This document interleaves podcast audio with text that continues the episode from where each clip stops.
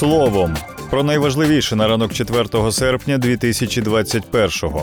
Про справу керівника організації Білоруський дім в Україні Віталія Шишова, про пожежі у Туреччині та українських туристів на турецьких курортах, про розколи та об'єднання українських політичних проєктів та про призові, які українські олімпійці привозили додому разом із медалями.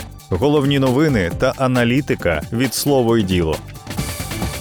У Святошинському парку Києва вранці 3 серпня знайшли повішеним керівника організації Білоруський дім в Україні Віталія Шишова. Напередодні він вийшов із дому на пробіжку і не повернувся. Поліція поки що розглядає дві версії того, що сталося. А міжнародне співтовариство закликає ретельно розслідувати загибель білоруського активіста. Про активіста Віталія Шишова, як відзначають білоруські змі, відомо небагато. Йому було 26 років. В Україну з Білорусі Шишов приїхав разом зі своєю дівчиною в жовтні 20 2020 року, як кажуть його соратники, через можливе кримінальне переслідування за акції протесту у Гомелі. У грудні 2020 року Шишов створив громадську організацію Білоруський дім в Україні. Її мета допомога білорусам, які з політичних мотивів покинули рідну країну і поїхали до України. Організація допомагала таким громадянам з адаптацією, працевлаштуванням тощо. Про зникнення Віталія Шишова 2 серпня заявила організація Білоруський дім в Україні. У поліції Києва ввечері того ж дня повідомили, що до них із заявою звернулася співмешканка Шишова.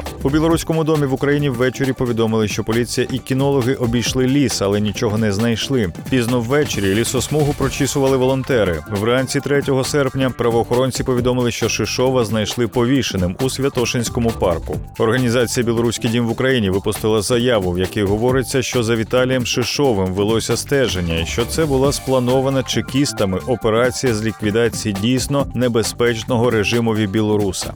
Дівчина-активіст розповіла, що прямі погрози йому не надходили, і зазначила, що суїцидальних настроїв у Шишова не було. Голова національної поліції України Ігор Клименко назвав дві версії загибелі Віталія Шишова: самогубство і умисне вбивство з імітацією самогубства, та додав, що в ході розслідування можуть з'явитися й інші версії. Прес-секретар президента Сергій Никифоров заявив, що Володимир Зеленський тримає на контролі справу про загибель Віталія Шишова.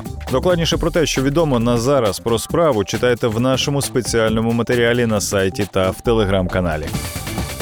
Туреччина залишається найпопулярнішою країною серед українських туристів. За даними туроператорів, тільки цього року її відвідає майже півтора мільйона українських громадян. Однак аномально спекотне літо і деякі інші обставини вносять у плани відпочивальників свої корективи. Тиждень тому з'явилися повідомлення про пожежі поблизу деяких популярних курортів міст Туреччини на узбережжі Середземного та Егейського морів. У регіоні Анталія, одному із найпопулярніших морських курортів, перебувають десятки тисяч українських громадян. Найбільше постраждало від пожежі містечко Сіде. За даними місцевої влади, масштабна лісова пожежа виникла в районі Манавгад за кілька кілометрів від прибережних готелів. Пожежа виникла у гірському лісі поблизу популярного курорту Мармарис. Туристів з частини готелів евакуювали. Інших попросили зібрати речі та перебувати ближче до пляжів на випадок можливої евакуації морем. У районі курорту Бодрум теж повідомляють про пожежу відпочивальників із двох п'ятизіркових готелів, які розташовані відносно близько до охопленого вогнем лісу, переселили в безпечний район. Виконавчий директор Української асоціації туристичних агенцій Павло Григораш в коментарі для слово і діло розповів, що відмов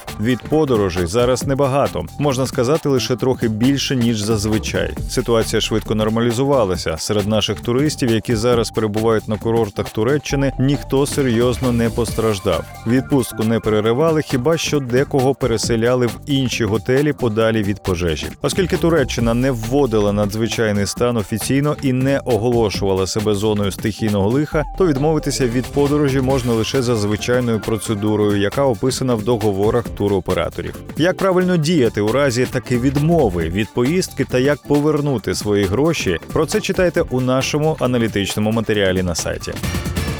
В українському політичному житті давно вже звикли всі до партійних розколів та об'єднань. Майже в кожному умовному політичному сезоні одні політичні партії розколюються надвоє, інші намагаються підписати меморандуми про співпрацю для змі, анонсуючи свої нібито об'єднання.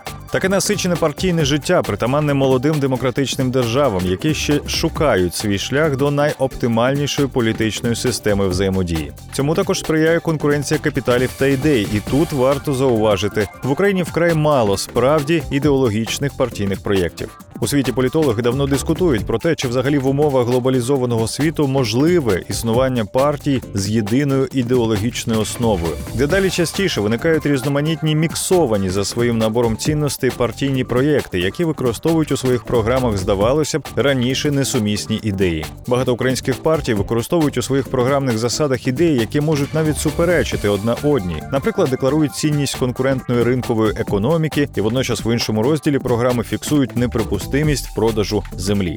Минулого тижня стало відомо про ще одне гучне політичне розлучення. Партія голос, яка на виборах у 2019 році подолала 5-відсотковий виборчий бар'єр та потрапила до нового парламенту, зрештою розкололася на дві частини. Після повторного відходу із політичного життя одного із головних ідейних натхненників партії та її лідера, музиканта та співака Святослава Вакарчука, політичне майбутнє партії голос було вкрай невизначеним. Розкол остаточно поставив під сумнів подальший успіх успіх розвитку цього проєкту. Про історію розколів і об'єднань в українській політиці та про те, чому ці маневри не покращують політичних рейтингів, читайте в авторській колонці Олександра Радчука на слово і діло. Україна станом на 3 серпня отримала на Олімпійських іграх у Токіо одну срібну медаль і шість бронзових. Але медалі це не тільки красиві кругляшки. Сума призових цього року становить 125 тисяч доларів за золото, 80 тисяч за срібло і 55 тисяч за бронзу. Так, у 1996 році на літніх Олімпійських іграх українські спортсмени отримали 750 тисяч доларів призових, 1 мільйон і 370 тисяч гривень на той час за 9 золотих, 2 срібні і 12 бронзових медалей. У 2000 році сума призових становила 650 тисяч доларів за 3 золота, 10 срібних і 10 бронзових медалей. На Олімпіаді 2004 українська збірна отримала 8 золотих медалей, 5 срібних, 9 бронз. За це отримали мільйон 620 тисяч доларів призових. За дві бронзи на Олімпійських іграх 2006 року українські спортсмени привезли 100 тисяч доларів або 505 тисяч гривень в перерахунку у національній валюті. За перемоги на літній олімпіаді 2012 наші спортсмени отримали мільйон 450 тисяч призових. У 2014 році за золото і бронзу 180 тисяч доларів. На Олімпійських іграх 2016 Україна завоювала дві золоті медалі, 5 срібних і 4 бронзи. Сума призових була 895 тисяч доларів. Призові на минулій олімпіаді склали 125 тисяч доларів за одне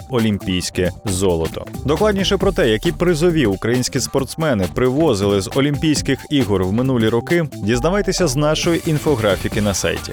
Більше цифр, більше фактів, матеріалів і аналітики знаходьте на слово і.